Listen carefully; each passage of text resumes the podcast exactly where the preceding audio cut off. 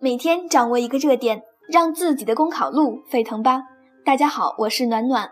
今天分享的背诵热点是：选择做一粒种子。我们共产党人好比种子，人民好比土地。我们到了一个地方，就要同那里的人们结合起来，在人民中间生根开花。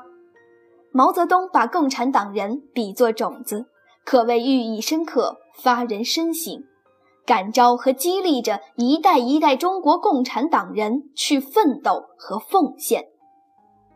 种子的本色是质朴，杨善洲以当草帽书记为荣耀，李保国以把自己变为农民，把农民变成自己为志向，都体现了种子般的质朴和纯粹。他们活的本色，干的本色，让我们读懂了平凡中的伟大，质朴中的辉煌。种子的精神是坚韧，无论被风刮到哪里，无论被小鸟衔到哪里，无论面对怎样恶劣的环境，坚韧的种子总会发芽，或结出饱满的果实，或长成参天大树。很多长期扎根基层、为民服务直至生命最后一刻的党员干部，背后正是情怀与梦想的支撑，是初心铿锵有力的搏动。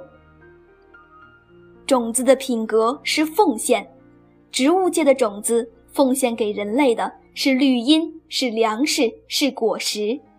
像种子那样扎根大地，默默奉献，是千千万万共产党员的情怀和追求。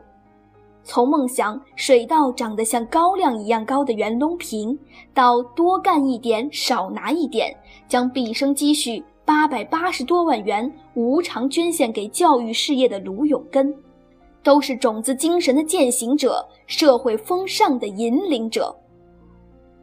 总之，面对生活。面对未来，选择做一粒种子，有种子甘于寂寞的耐心和极具迸发的力量，即使卑微的生命也能开出绚丽的花朵，即使平凡的人也能收获丰硕的果实。以上就是今天的热点分享，获得文字版内容，请关注微信公众号“公考提分营”。